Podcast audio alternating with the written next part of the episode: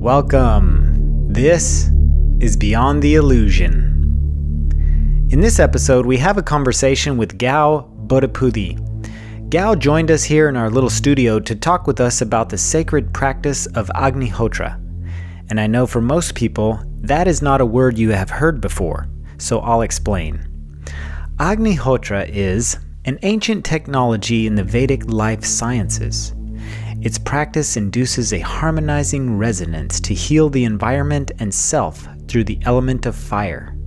The healing fire is prepared in a copper pyramid using gomai, cow dung, and ghee, the only suitable organic fuel for Agnihotra. At the precise transitions of sunrise and sunset, an Agnihotri practitioner chants mantra while giving whole brown rice mixed with ghee, a representation of self, to the fire. You might ask yourself, why practice Agnihotra? Agnihotra attunes you to nature's circadian rhythm, bringing a sense of joy, mental clarity, and connection with nature. Agnihotra in combination with Ayurvedic applications have been shown to promote well-being by increasing mental clarity, purifying the blood, reducing anxiety, normalizing chemical and hormonal imbalances, reducing inflammation, treating drug addiction, treating insomnia, depression, increasing a sense of well-being, increasing love for all. It also promotes environmental restoration by increasing the quantity of food production, increasing the quality of food produced, protecting plants from harmful insects and bacteria, eliminating the use of herbicides, pesticides, and chemicals, replenishing soil mineral levels, neutralizing harmful effects of radiation, including nuclear radiation. By the way, all of that material I just read to you is from the website awakeninnerfire.com, which is Gao's website about Agnihotra. He also has a quote on there that says, "After practicing Agnihotra for 2 weeks on our family ranch, I noticed an increase in precipitation during a time of drought, and plant colors were more diverse and vibrant than previously observed." Now, I will tell you, Gao is an extremely kind and generous person, and also happens to be a lawyer, which, now that I'm saying that out loud, seems like a paradox. But Gao is one of those people that has clearly found his path and lives it. He's a very captivating speaker and has a wealth of knowledge to share. Let's go to the conversation with Gao, Tayana, and myself. Tell us about Agnihotra and what that is and how you got involved with that. Yeah. So in terms of Agnihotra, it's my life, my purpose in terms of why I'm here. And for me, it's the level of appreciation and gratitude that I have to be here at this time and to have an opportunity to learn the practice and to be able to practice and learn more of the teachings and become immersed to incorporate it as a practice. I'm phenomenally grateful because it's a very, very ancient technology, a very ancient science that has been lost to humanity for thousands upon thousands upon thousands of years. Agnihotra is a subset of what's called yajna. It's a Sanskrit term, yajna, from the Vedas. And a yajna generally is a fire that's prepared from specific organic materials, recited with particular mantra, with offerings to the fire, to have a particular biorhythmic effect on both the practitioner and on the environment. Agnihotra itself is the shortest yajna, so it's only 2 mantra. It's very short. If you practice, about 20 seconds of the actual offerings. Yet it's the most profound and foundational of all of the yajnas. Were you raised with these practices, or how did you come to know about these practices? So yes and no. I was raised Hindu, mm-hmm. and Hinduism itself as a religion, if you call it a religion, is based on the Vedic teachings, the Vedic knowledge. But the Vedic knowledge itself is independent of Hinduism. The Vedic knowledge is, this goes back, we can go more into it, but it's in essence revealed knowledge. And from those whose teachings were revealed to, they in turn transmitted and taught to humanity. For me, I didn't know about Agnihotra until I was in law school. And at that point, it was a culmination of an extreme, intense spiritual desire and drive for self-realization at all costs. And so much so that I knew, without anyone telling me, I knew that my purpose here was to experience self-realization and help from there. And in that process, I came across a teacher who had taught me Agnihotra. Up until that time, I was meditating. Vipassana was my foundation of meditation, but I felt unsettled and anxious because I knew I wasn't making the progress in meditation. And my mom, maybe mother's intuition, but she recognized that. And then she connected me to who is now my spiritual teacher. And he was the first person who, I didn't meet him at the time, but when I spoke to him on the phone, he was the first person who I was able to ask questions to which up to that point I had not received answers that were satisfactory to me, including what is Kundalini, what is cosmic consciousness, what is self-realization. And we had several phone conversations over the course of maybe a few months. And with these answers, I felt more settled, more grounded for the first time. And after all of my questions had been answered, that I remember I was sitting and thinking, what would be the next question? And the next question was simply, okay, how do I get there? What do I have to do? And when, for me, the drive was strong enough, whatever path would take me there, I'm willing to do it, as long as it will surely take me there. And so that was when, and then he recommended that I begin Agnihotra, and that's when I learned of Agnihotra for the first time. In terms of what Agnihotra is itself, it's a combination of five things. It is, one, there's an inverted pyramid, a copper pyramid of certain dimensions, about 6.25 inches in length, 6.25 inches in width, and in the depth about 2.5 inches.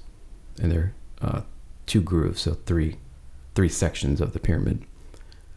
Pyramids operate similar to a magnifying glass. So if you're looking at, if you have the sun over your back and you're pointing the magnifying glass and it concentrates the light, and makes it really hot. That's what pyramids do. Pira, fire, mid, middle. So it collects solar energy and brings it to the center. It's the nature of the geometry. Next is the fire of particular organic materials, specifically from the cow dung, which is called gomai, and ghee. If you have questions on that, we can get into why the cow. Next is it timing. So Agnihotra can be performed only 2 times in the day where you are locally. And that's at the precise time of sunrise and at sunset. Those are 2 particular transitions of the day in which the light undergoes a prism effect. So it's a full spectrum of light, and there's a massive movement of solar energy, not just light, but all of the life energy, pranic energy, the Shakti power from the sun that floods that particular location on the planet at sunrise and then recedes at that particular location at sunset. That's called the sandhya kala, the transition time. So at that time, all of nature goes through a reset period. So from a biodynamic standpoint, in the day, energy is moving up, and at night, it begins to move down. It's that transition between the day and the night at sunrise and sunset. Similar to the transition of the breath, the ingoing and the outgoing breath when you sit in meditation and you come to the breathless state. At that time, there's a phenomenal movement of that solar energy that begins to be collected around from the pyramid, that the Agni, the nature of the fire physically, so the fire is one form of what's called Agni, the sun is another form of Agni. So next principle is the mantra. They're just two mantra, and the mantra are phenomenal. It's phenomenal. Simple, yet phenomenal. The mantra has the impact of surrendering the ego. The evening mantra is Agnaye swaha, Agnaye idam namama, Prajapataye swaha, Prajapataye idam namama. And the morning is Suryaya swaha, Suryaya idam namama, Prajapataye swaha, Prajapataye idam namama. So the meaning of that, the Agni and Prajapati are similar to Shiva, Shakti. Shiva meaning the consciousness, the Shakti meaning the power of the consciousness. Two sides of the same coin. It's the nature of life, the nature of awakening, the nature of consciousness. Agni is a form of Vedic vibrational word, if you will, nama, of that Shakti, Prajapati, of the Shiva, consciousness and the expression of power. So Agnaye swaha, I'm offering all. And with that is a rice offering. So making a physical offering to the fire, to the Agni. Agnaye idam namama. My offering is not mine, it's thine. On a very subtle level, what happens is that you are relinquishing ownership of your own offering, even of your own intention. So whatever you're offering to the fire, it could be things you're grateful for. I'm offering all that I love. But what I love is not mine, it's thine. So slowly what happens is that by the nature of the Sanskrit vibration of the chant and then the offering, slowly our ego begins to weaken, loosen, detach. Not only the attachments of the ego, the self itself, but detachment from the ego itself. Surrender. So saying the mantras, you made me think of something that I heard a couple of weeks back. You're supposed to say them in a specific way, like in the proper enunciation, yeah. Because that it's almost like the Vedic stuff you were saying, like that was kind of like divinely obtained. Even Sanskrit, the way that it's said and everything was also divinely obtained. Apparently it does have these otherworldly qualities when you say things the proper way. And yeah, I just thought that was really fascinating. Do you want to talk about the Vedic knowledge itself? Or yeah. Okay, if you want to, otherwise we can move on to something you also said earlier, is that it was the cow dung. It, like that's specific. You have to use that for the fire. And maybe you want to talk about that first. Why is that? Yeah. So in terms of the cow dung itself, mm-hmm. I had asked my spiritual teacher, why are the cows considered holy? And he said, I'm glad you asked. And he answered the question. So prior to that point, I've heard descriptions of how byproducts from the cow, all the byproducts of the cow, dung, urine, milk, non-homogenized, non-processed, A2 milk, even the breath is healing. All the byproducts from the cow is healing for the human being. And so the cow byproducts, including the dung, has medicinal and healing qualities. That's what I heard up to that point. And he had explained that when the cow came to be, that the energetic intelligences of what make life blossom, what make life bloom. So if you see a puddle of water, naturally, without doing anything, life will grow, right? In the ground, in the soil. Yeah. Plants. It's this is the Shakti, Chaitanya of life. When the cow was created, he was explaining that there's certain what are called of these energies, what are considered divine energies. One of them, he said, one of those energies was entering into the cow, and when the cow was created, the energetic anatomy of the cow itself, that all of the organs were occupied except for the bladder. So that energetic intelligence occupied the bladder.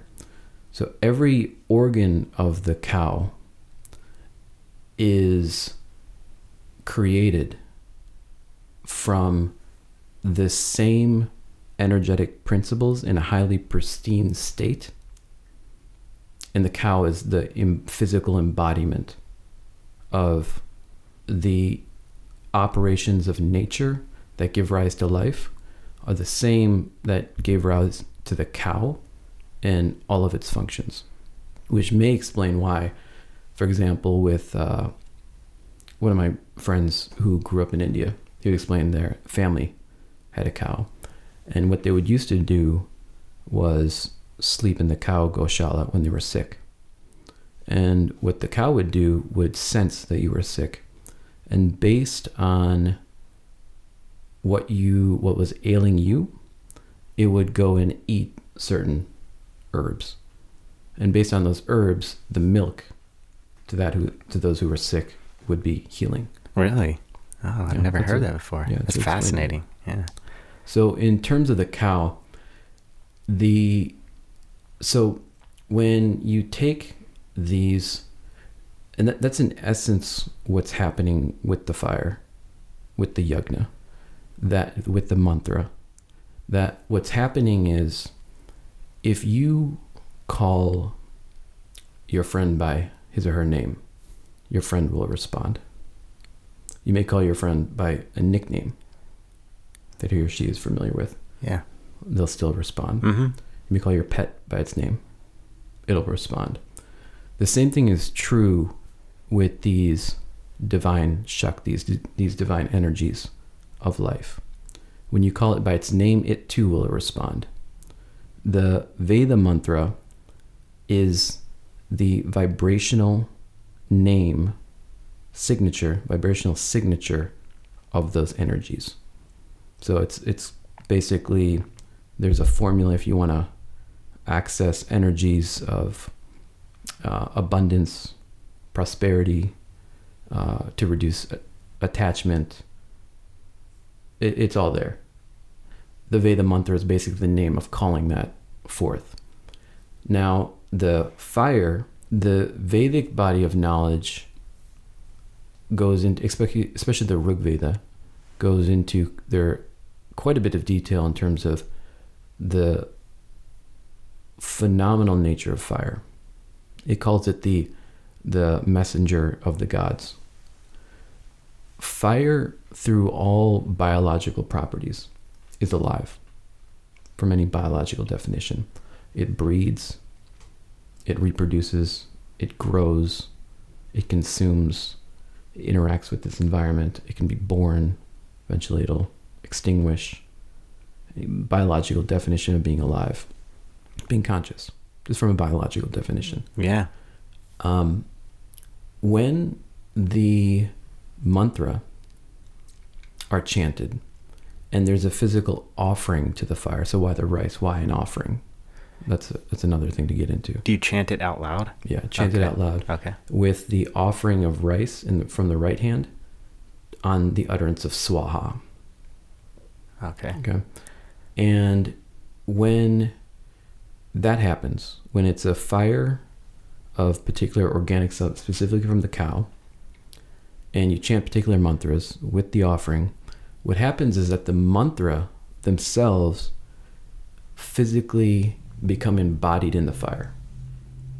So the fire becomes alivened with the mantra Shakti in its full power, in its full expression before you. So that's much more powerful than just saying the mantra by itself then? Yes. Okay, that makes sense. Yeah. Hmm. And the reason why, particularly if it's divine energies, particularly the energies that give rise to life, the energies that give rise for the desire to want to experience the truth, to want to purify, to shed the ego, the divine energies, the fire that comes from a cow is a suitable carrier, is a suitable medium for these divine energies to come forth. And you mentioned Kundalini before, and when I saw your website, Awaken Inner Fire, that was the first thing that I thought of, was like, oh, is this practice help to activate Kundalini, or is that the reference that it's made to that when you say inner fire? Is that the inner fire you're talking about, or? Yeah, so the inner fire, as my spiritual teacher has explained to me, our essential nature of what we are before manifestation into creation is one of divine light. So of the light. The Agni is of the same nature. When we are making an offering to the fire,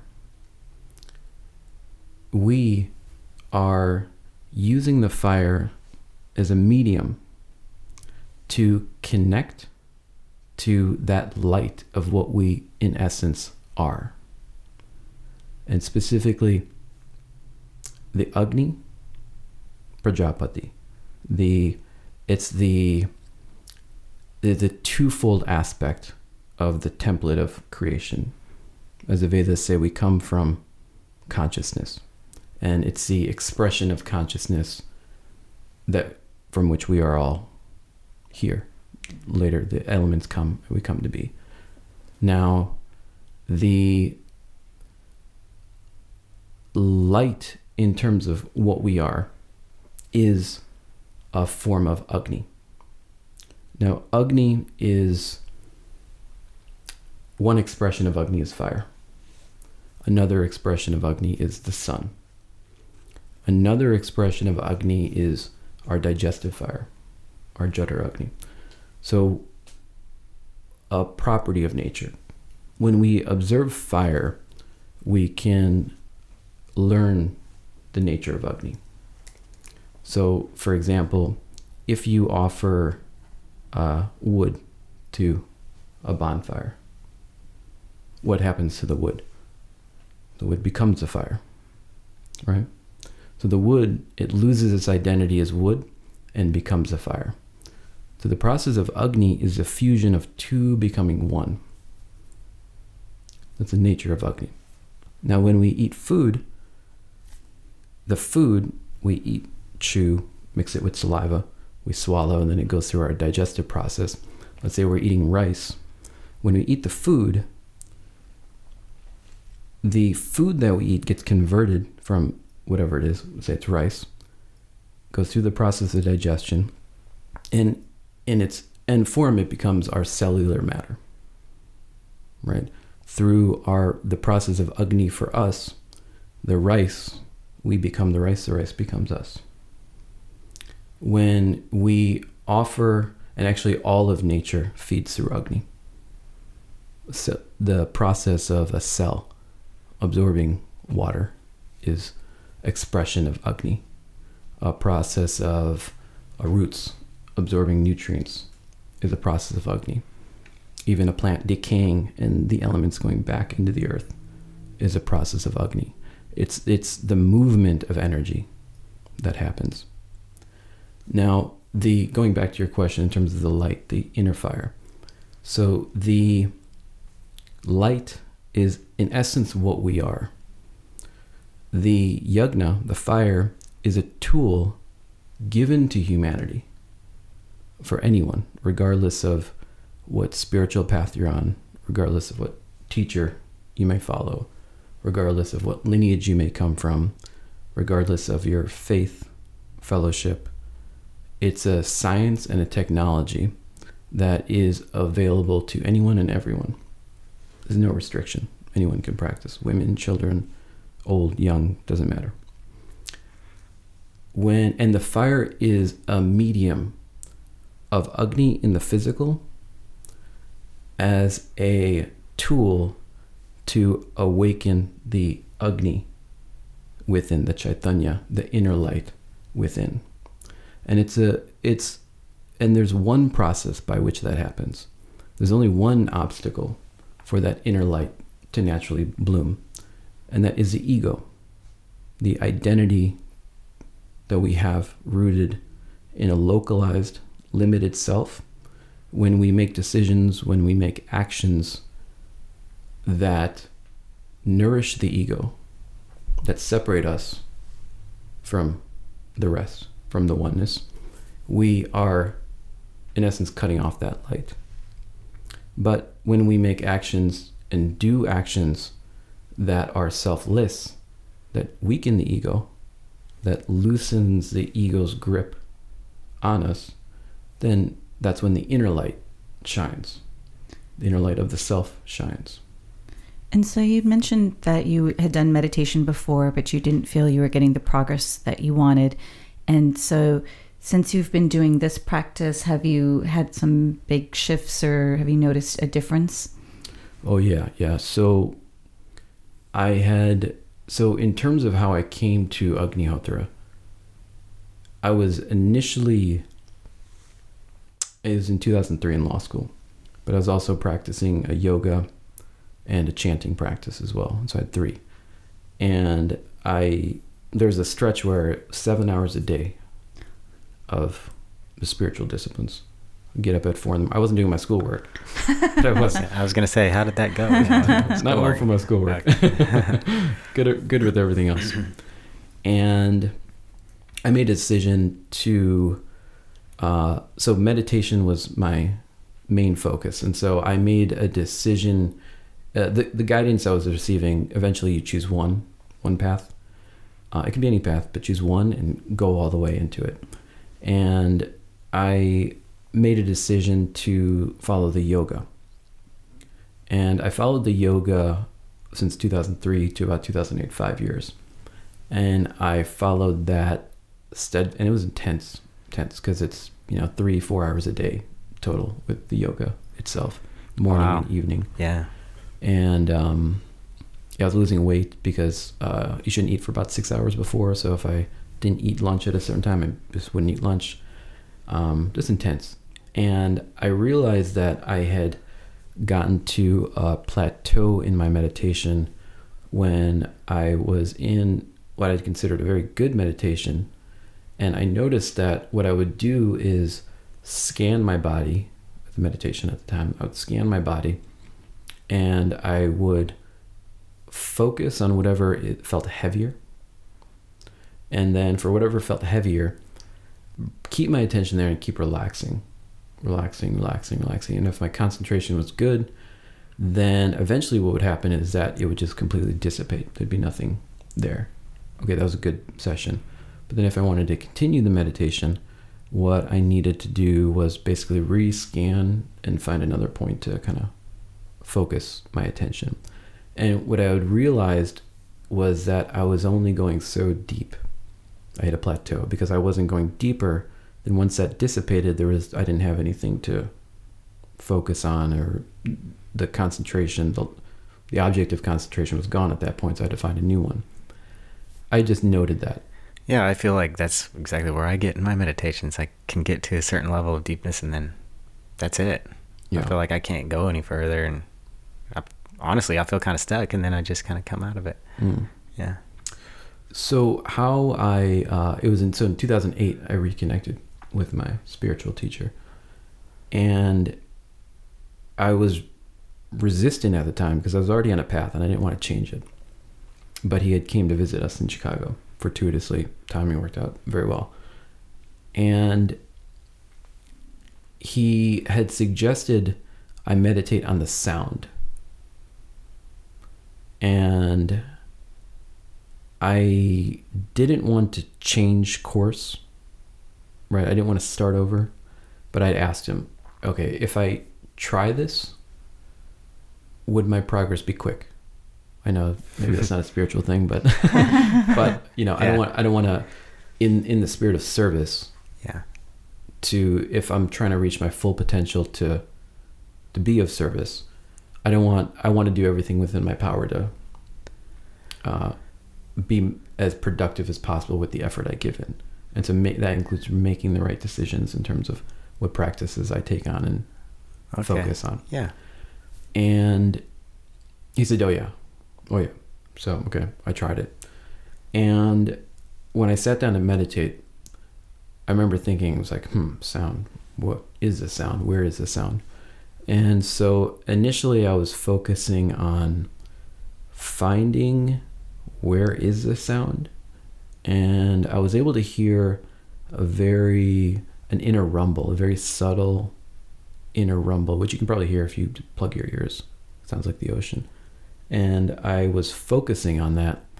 And then there was something that just clicked. There was just a resonance when I just tapped into that inner sound, that I immediately felt all this tension in my head dissipate that I've never felt before. A level of clarity of my head, within my own thoughts.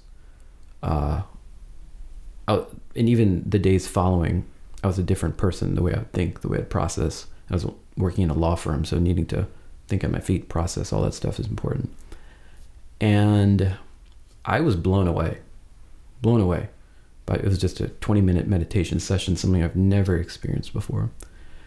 And later on that night, he was staying in our guest room, and I went to our guest room, and I told him about my experience.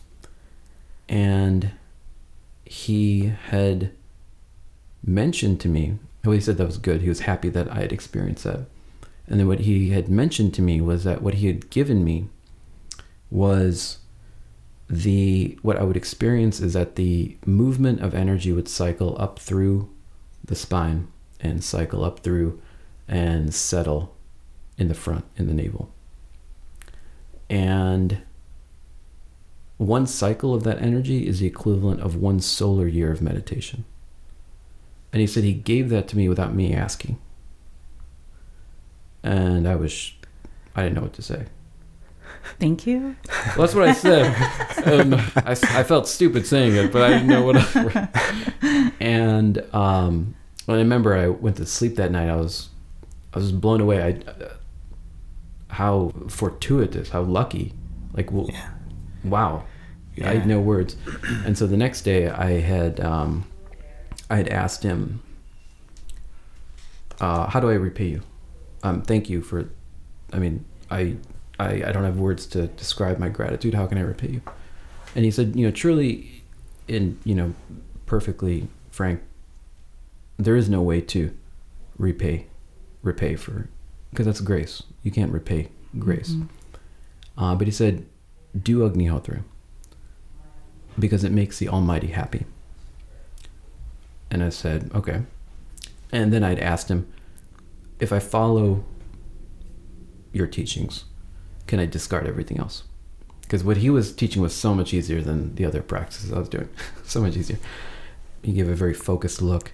I knew something was processing. He said, yeah, you can do that and you'll be fine.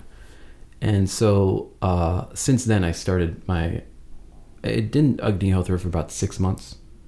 In 2003, I noticed my meditation improve.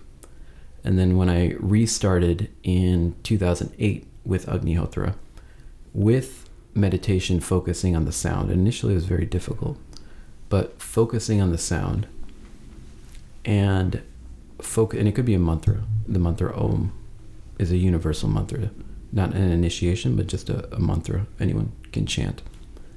And aligning the sound with the breath.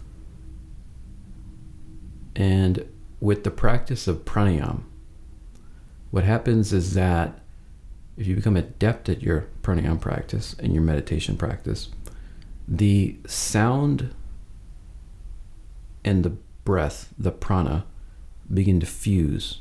And you may feel at certain points the breath and the sound become a sound current.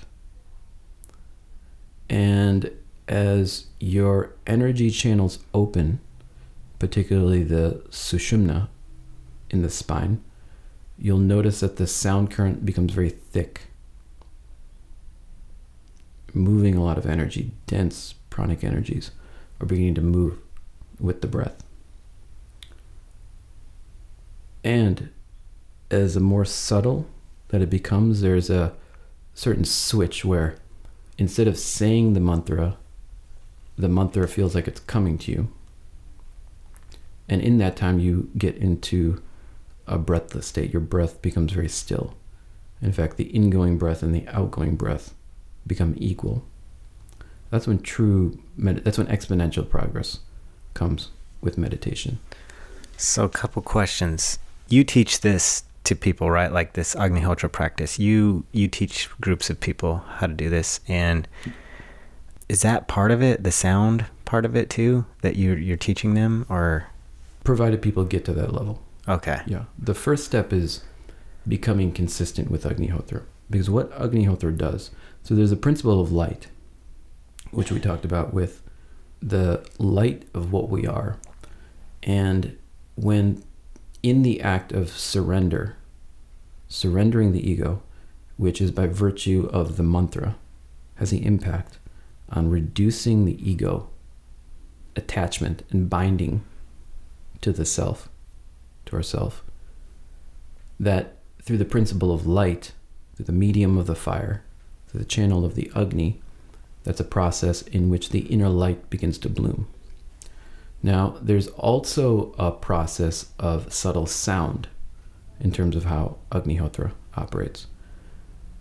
And there's actually been quite a bit of years, decades of research in terms of how the environment around Agnihotra mitigates pollution, even nuclear radiation. Yugoslavian scientists had detected an anomaly after the Chernobyl incident in the late 80s, early 90s, where there had been no nuclear radiation detected where Agnihotra was practiced on the farms. My teacher actually traveled to Chernobyl to teach people Agnihotra at that time. Oh, wow. That's really cool. Yeah. The sound is it impacts you on an atomic level, even a subatomic level. It's a subtle resonance that reverses the effects of pollution, which pollution operates to create a dissonance, an atomic dissonance that mutates the manner in which cells, with really molecules, atoms, molecules bond, and that impacts cellular function. That made me think of, messages from water, that same kind of thing where they had taken water from this like polluted lake or river, yeah. Oh, yeah. And then people prayed over it. And then when they, because they were taking like snapshots or in some way they were looking at the, are you familiar with the book? Okay. Yeah, I don't know exactly. I can't remember what the technology was that they were like using, whether a microscope or something, where they were looking at the molecules of the water. And they looked at it before the polluted water, and it was all discombobulated, and then the people prayed over it, and then after it had become beautiful in geometric pattern. And then the other thing I thought of too was that Maharishi effect.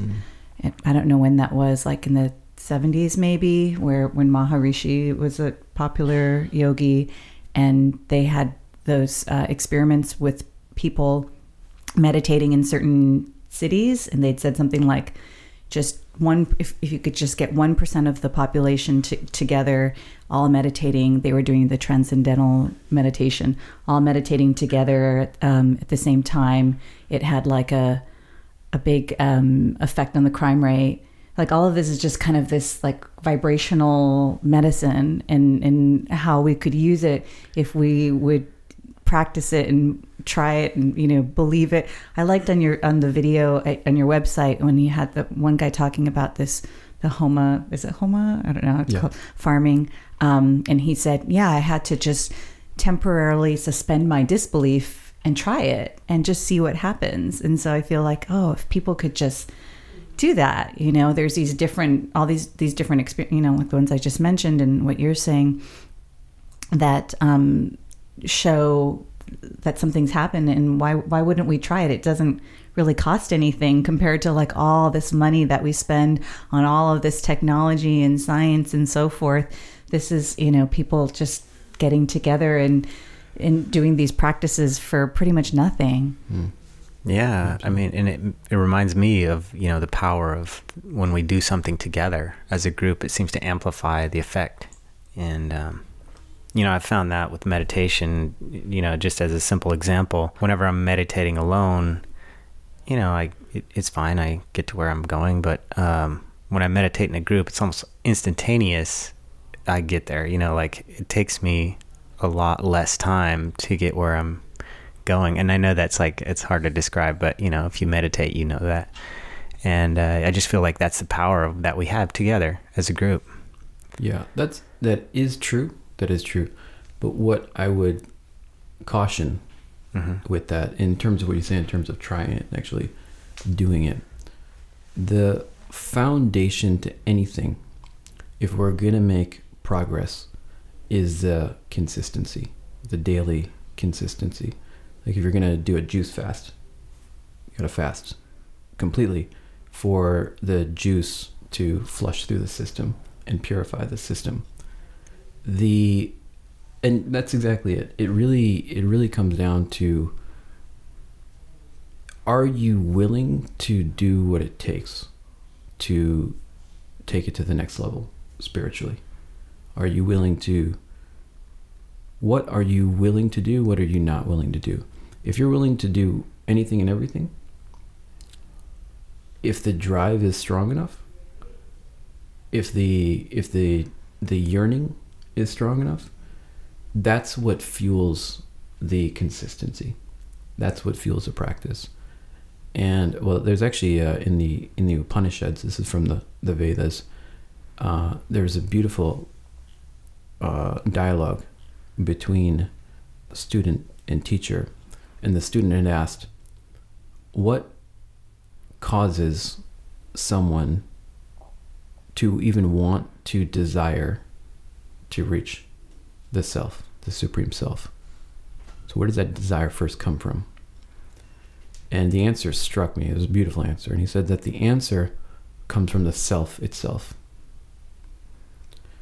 And it's when you do good deeds, meaning selfless acts, when you're reducing the grip the ego has, and that inner light begins to shine.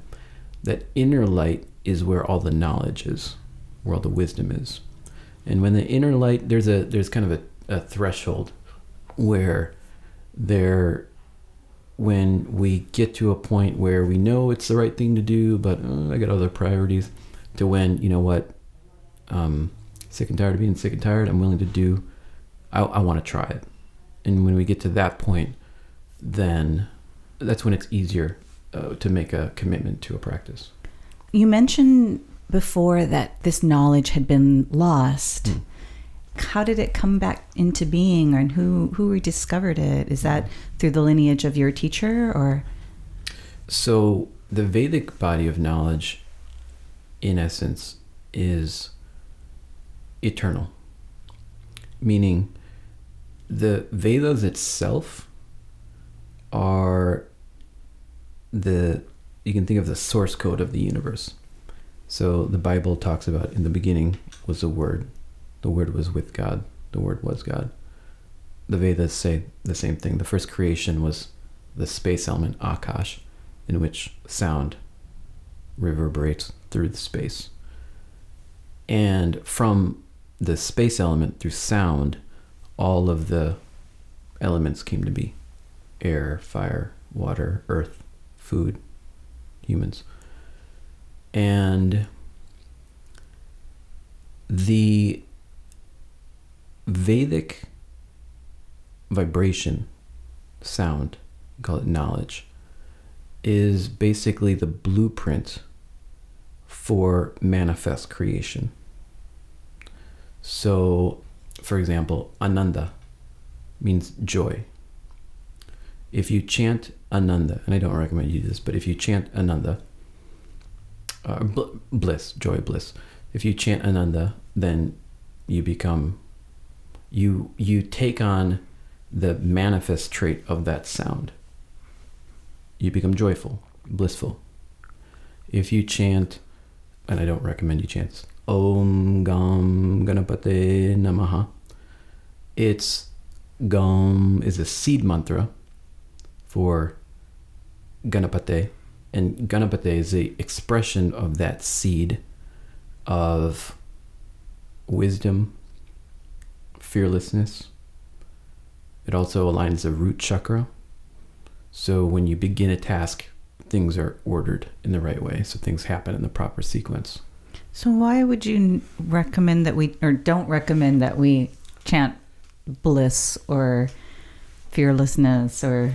Mantras should come if you were to, and I've gone through this, if you are going to chant a mantra, it should come from a self-realized master. My own teacher had given me the okay to instruct people with the mantra Om, to chant the mantra Om. Beyond that, I don't instruct with mantras. And I actually had a personal experience where I was given a mantra by someone who was not self-realized, and I just, in the way I was very intense with my practice, and I severely injured myself with the mantra itself. And that was in 2004, and the physical effects I'm still healing from. That's interesting. I didn't know if that was a real thing or not, because I had actually seen that somewhere where they said the same thing you're saying right now, that if you don't get the mantra from the proper source, then you can actually do more harm than good. And I'd never heard that anywhere else. When you do your practice, is there, I mean, you have to be outside, right? It's obviously aligned with nature very closely. So are there special places that you're supposed to do it, or is it just kind of a thing where you can do anywhere? Yeah, you can do anywhere, even inside. And even if you're in the shade, the sun isn't specifically there, because it's the entire atmosphere, it's the effect on the atmosphere that is happening at those transition times. And the effect also impacts the physical system. And specifically, our breath regulates everything. Our mind, the functions of our body, everything is regulated through the breath. And that's why when you become adept at your pranayama practice, when you become adept at breath control, that's when mind control comes. Your thoughts, your mind becomes your own tool rather than it driving you.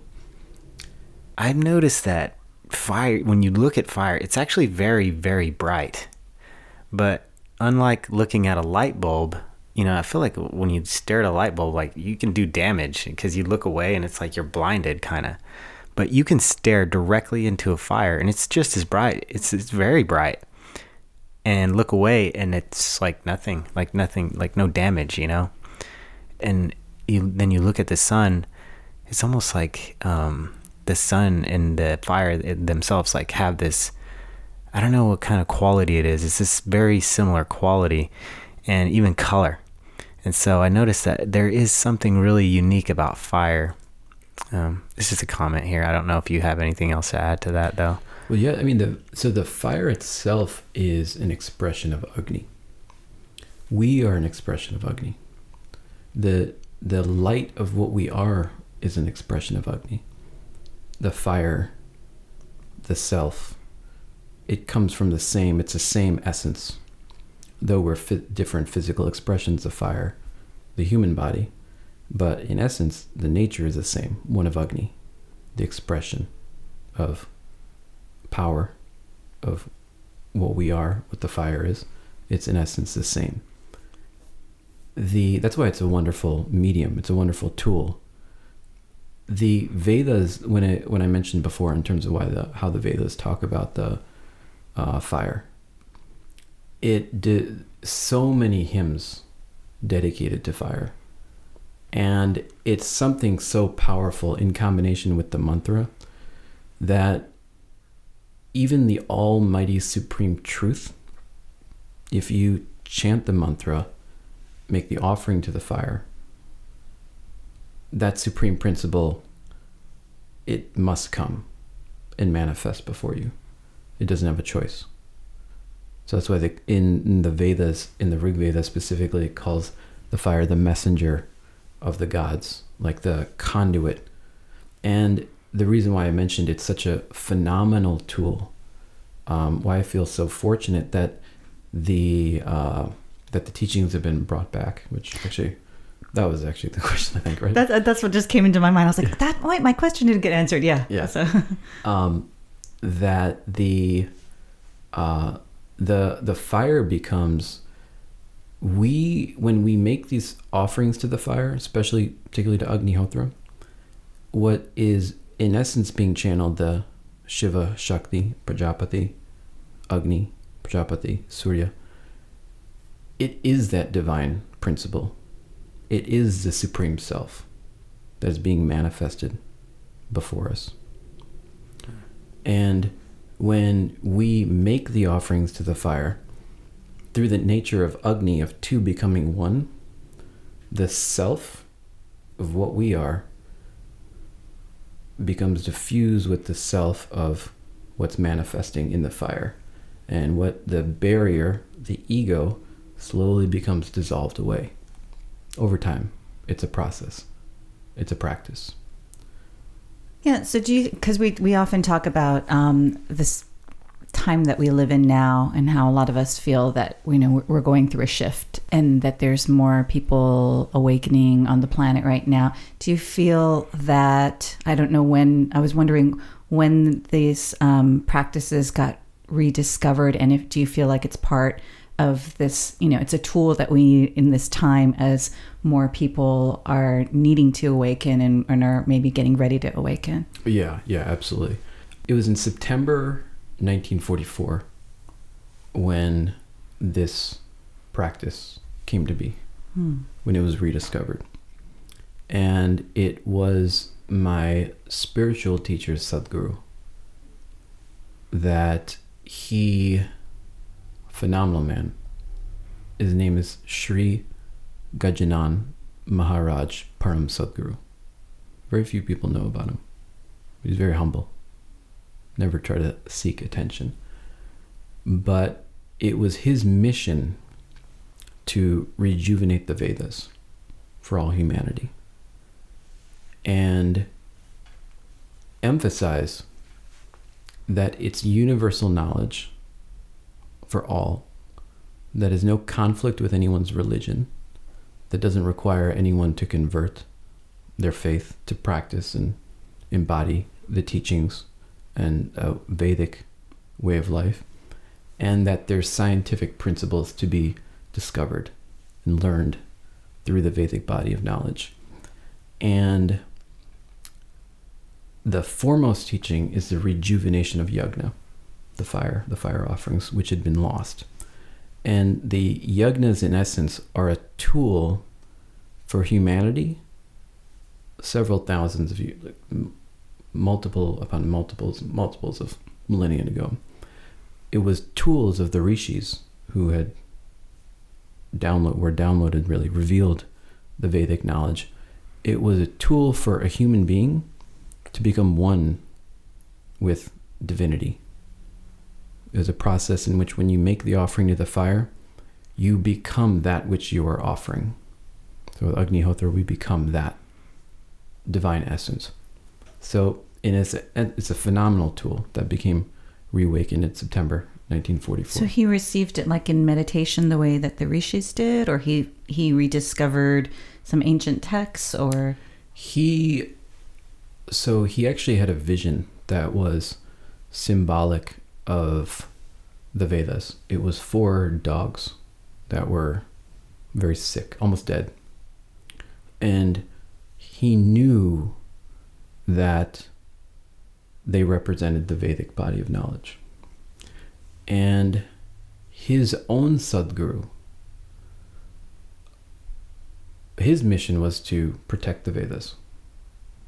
And he had thought to himself that the Guru Dakshina, which is when a teacher comes and takes you as his or her student and enables you to become exactly what he or she is, when you become empowered, then it's customary to repay the teacher. Thank you. What can I do to repay this debt of gratitude? It's called a Guru Dakshina. So he thought to himself that his Guru Dakshina should be to rejuvenate the Vedas. Hmm. And when he made the vow he actually practiced 3 days of silence. Didn't speak to anyone. He wanted to conserve the Shakti and to make sure his words had potency, because he knew it wasn't a small order. And when he made the vow to rejuvenate the Vedas for all humanity, that's what my spiritual teacher told me was the transition of the Kali Yuga to the Sat Yuga began at that moment. Mm. That impacted all of creation. And the foundation of that transition comes from the nature of yajna itself. So are you familiar with the Bhagavad Gita? Yeah. I know of it, exactly. I haven't read it. So The Bhagavad Gita in chapter 3, depending on the version you have, speaks of this. The basic function of yajna is to create balance between humanity and the cosmos, the life-sustaining energies of nature, the energetic intelligences that give rise to life and support life. So when we eat food, we become nourished by the food through the process of Agni. When we do yajna and we offer to the fire and we invoke the different energetic intelligences through the mantra, the offering to the fire, just like when we eat food and it's digested and it gets converted into a form of energy that the body can absorb, when we offer the fire to these energetic intelligences, the rice, it converts into a form of energy that these intelligent devas and devatas are what's called in the Vedas, that they can receive the energies, that they become empowered. Mm-hmm. So the basic idea of yajna is balance, universal balance. So just as we receive food, sunlight, air to live all life, we in turn feed and nourish those life-sustaining energies through the performance of yajna. And in doing so, that's what brings balance to all life. Not only life on earth, but life in different planes of consciousness, what the Vedas describe as lokas, different realms of where consciousness can manifest and be. It can bring universal peace, balance to all life. That's yajna. It's the nature of yajna. And for me, my personal belief is the reason, if you look at where this state was in 1944 It was in the middle of World War II. And there was uncertainty in terms of which side would win. The entire world was at war. Fire bombings, so many things happening at that time. The purpose of yajna is to bring balance between humanity, nature, to where when balance comes to be, when the mind becomes purified, when the mind doesn't become pulled with ego-nourishing thoughts, but can become driven through selfless desire. When the mind becomes purified, when we become stabilized, when we equalize the energy exchange between us and nature, us and the universe, then that's when balance throughout human civilization with nature throughout all life comes to be. And that's the foundation for peace. I saw the clip from a documentary are you part of that documentary that's on your website? Mm-hmm. Is that something that you're doing? Yeah, the trailer? Yeah. Yeah. So it seems like you have a strong mission to, I'm assuming the documentary is to kind of really spread the word, since not so many people know about this practice yet. Yeah. Yeah. So the documentary trailer is on our website, mm-hmm. awakeninnerfire.com. Mm-hmm. And the purpose of the documentary is to share the science and the research. So to share Agnihotra in a scientific standpoint, particularly with its effects on agriculture. There are a number of experiments done in Peru that just rejuvenated the plant life, the agricultural life in Peru, and also experiments done in Russia and Soviet Union at the time with respect to nuclear mitigation. And then if you Google Agnihotra and experiments, you'll see so many experiments done in terms of how the ash helps the quality of seed germination, sprouting, plant growth, the nutrient density of the fruits, vegetables, how leaves look more healthy that are living in an Agnihotra environment. Just as it affects plant life, it affects everything. Because it reverses the effects of pollution through the resonance.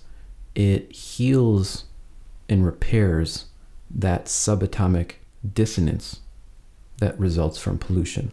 All the toxins within the food we eat, pesticides, herbicides, everything, air pollution, so many, EMF radiation, so many things we're bombarded with. Agnihotra produces a protective shield over us and our environment. So what happens is this resonance heals at the subatomic level, so all life can flourish. And I truly believe we are in a shift. And the reason why I am so called to this mission of sharing Agnihotra and sharing the science behind it is that I believe it can bring peace on earth, peace, healing to the environment, where we can live in balance. We don't have to be on earth and pollute, but we can be on earth and heal nature, heal ourselves. And with the documentary, the goal is to, at least in this documentary, to share Agnihotra from a scientific perspective, so people can understand and digest the research that's already been done, with the idea of promoting peer-reviewed research, university-level research, government-level research. So if there's something, I haven't come across anything that has shown effects to mitigate nuclear radiation. I haven't seen anything. But here we have this practice. From a scientific community perspective, if there's something, we should at least test it, put it through the rigors of the scientific process. Yeah, definitely. And that's what we want to promote with the documentary. That's exciting. Yeah, it really is. Mm-hmm. So can you tell people how to find the documentary and find you if they want to go and learn how to practice Agnihotra with you? Yeah. So on our website, awakeninnerfire.com has all the information in terms of what we do, how to contact us, how to be notified of events we put on. Everything we do is free. It's a community service. I have my own job. So the teachings, free. The group meditations we have, free. Yoga, meditation, free. Wow. It's for the purpose is for the upliftment, because this is how the teachings were transmitted thousands of years, and that is alive here today. And on the website, under the documentary trailer, there's a tab, what we do. So under documentary, our documentary trailer is there.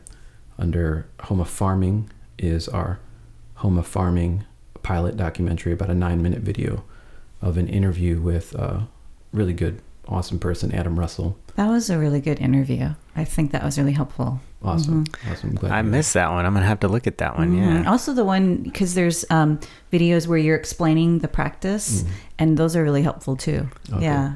Good. Clearly explained. Yeah, that's fantastic. I mean, I think it's awesome that you're doing everything for free too. I didn't know that, actually.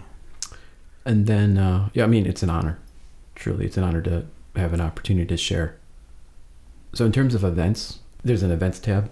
So if you go on the events tab, you can see a calendar of where we're going to be and contact information of if you want to join wherever we are. We also have an email list, so we notify people of when we'll be, where we'll be, and we'll expand that out with the newsletter, blog posts, things like that.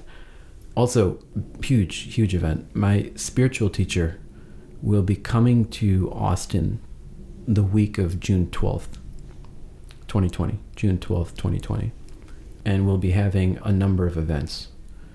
The opportunity to learn from someone who he himself had been revealed the Vedic knowledge. Through his own experience, he knows the Vedic knowledge. To learn about the practice, to learn about the Vedas, and to have even questions answered. Phenomenal opportunity.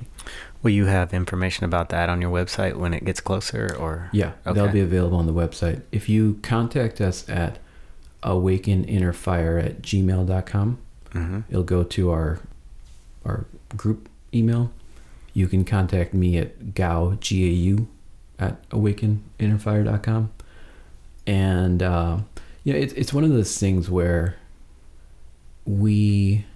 where someone has an interest, even if it's just whatever it is, someone has an interest, we'll be there to share. And whoever shows the willingness to want to take the next step, we're there to support. And it's a community that we have. We actually have a few things coming up. May 9th, we will have a Friendsgiving potluck, which is a lot of fun. We come, we meditate together, we perform Agnihotra, we share food, we have a lot of musicians in the group, so we have a jam session. It's a lot of fun. That's May 9th. June 12th, if everything, mark your calendars for June 12th. And the limited seating. So when the event is up, be sure to RSVP. There'll be a number of events, but there'll also be a small group session, which he's been to Austin before, but he hasn't had this. And it's for those where the yearning is there. And if the yearning is there and you really want to take your spiritual life evolution to the next level, and you're willing to do what it takes, there's an opportunity for you to go deeper. And that's in the weekend of June 12th. And so we're forming the program, but just remember June 12th, it'll be a phenomenal opportunity. Oh, that all sounds so great. Yeah, thanks for sharing that with us. And thank you for coming on. This has been awesome. It's been a great conversation. It's been great. I don't know if I actually got to all the questions this one, but hopefully it's enough. There was a lot in there. Yeah, you did great. Yeah, thank you so much. Yeah, it's been a pleasure. Thank you so much. Yeah, no problem. Thank you for listening to this episode of Beyond the Illusion. I'd like to say thank you very much to Gao Bodhipudi for taking the time to talk with us and sharing his knowledge with us. If you'd like to learn more about Gao, Agnihotra, or any of the events he mentioned during the conversation, please visit his website, awakeninnerfire.com. I'd also like to say thank you to Tiana Roser for all the work she does to keep this podcast going, and Casey Henson for creating the music we use on this podcast. For more information about us or to access past episodes, please visit our website, beyondtheillusionpodcast.com. And you can find us on social media as well. If you're enjoying this podcast, please leave a rating for us on Apple Podcasts or wherever you get your podcast from. This will help other people find us. Take care.